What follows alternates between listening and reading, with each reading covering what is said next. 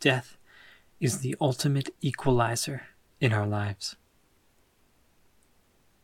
No matter what one experiences during their life, they will experience the exact same thing as every other living human being when their life comes to an end, punctuated by death.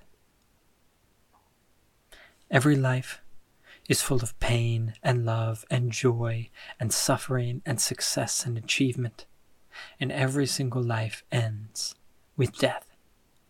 And in this way, every life is brought onto the same universal plane, and every single human is leveled onto the same field. The person to your left and the person to your right are undeniably the same as you in the way that they are going to die the same as you. It goes deeper than just death. The person next to you experiences laughter the same way you do. They experience tears the same way that you do. They experience crushing weight of stress and depression the same way that you do. They experience highs and lows, joys and sadness, and ultimately death the same way that you do. The person you admire most in this world and the person you despise most in this world experience life the same way you do, in the sense that they cry, they laugh, they love, they lose, they gain, and they die.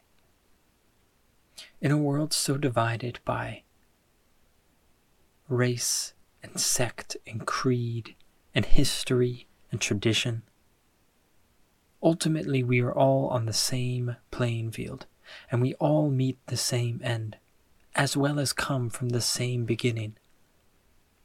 It is only in this brief period that we're living and breathing, that we come up with elaborate schemes for how to divide ourselves.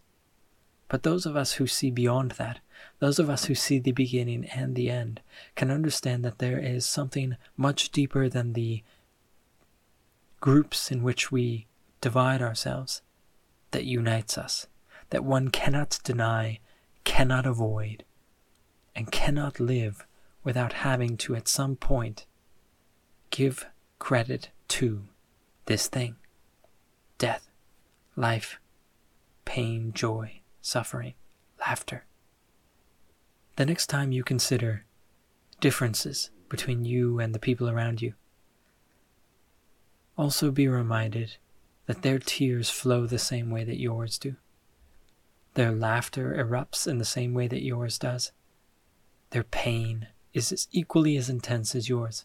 Their joy is equally as wonderful as yours, and their death is equally as sure as yours. Don't let the world's divisions distract you from the ultimate truth. Don't let temporary politics distract you from foundational truths. Let death serve as the ultimate equalizer in a playing field that humans so constantly try to divide.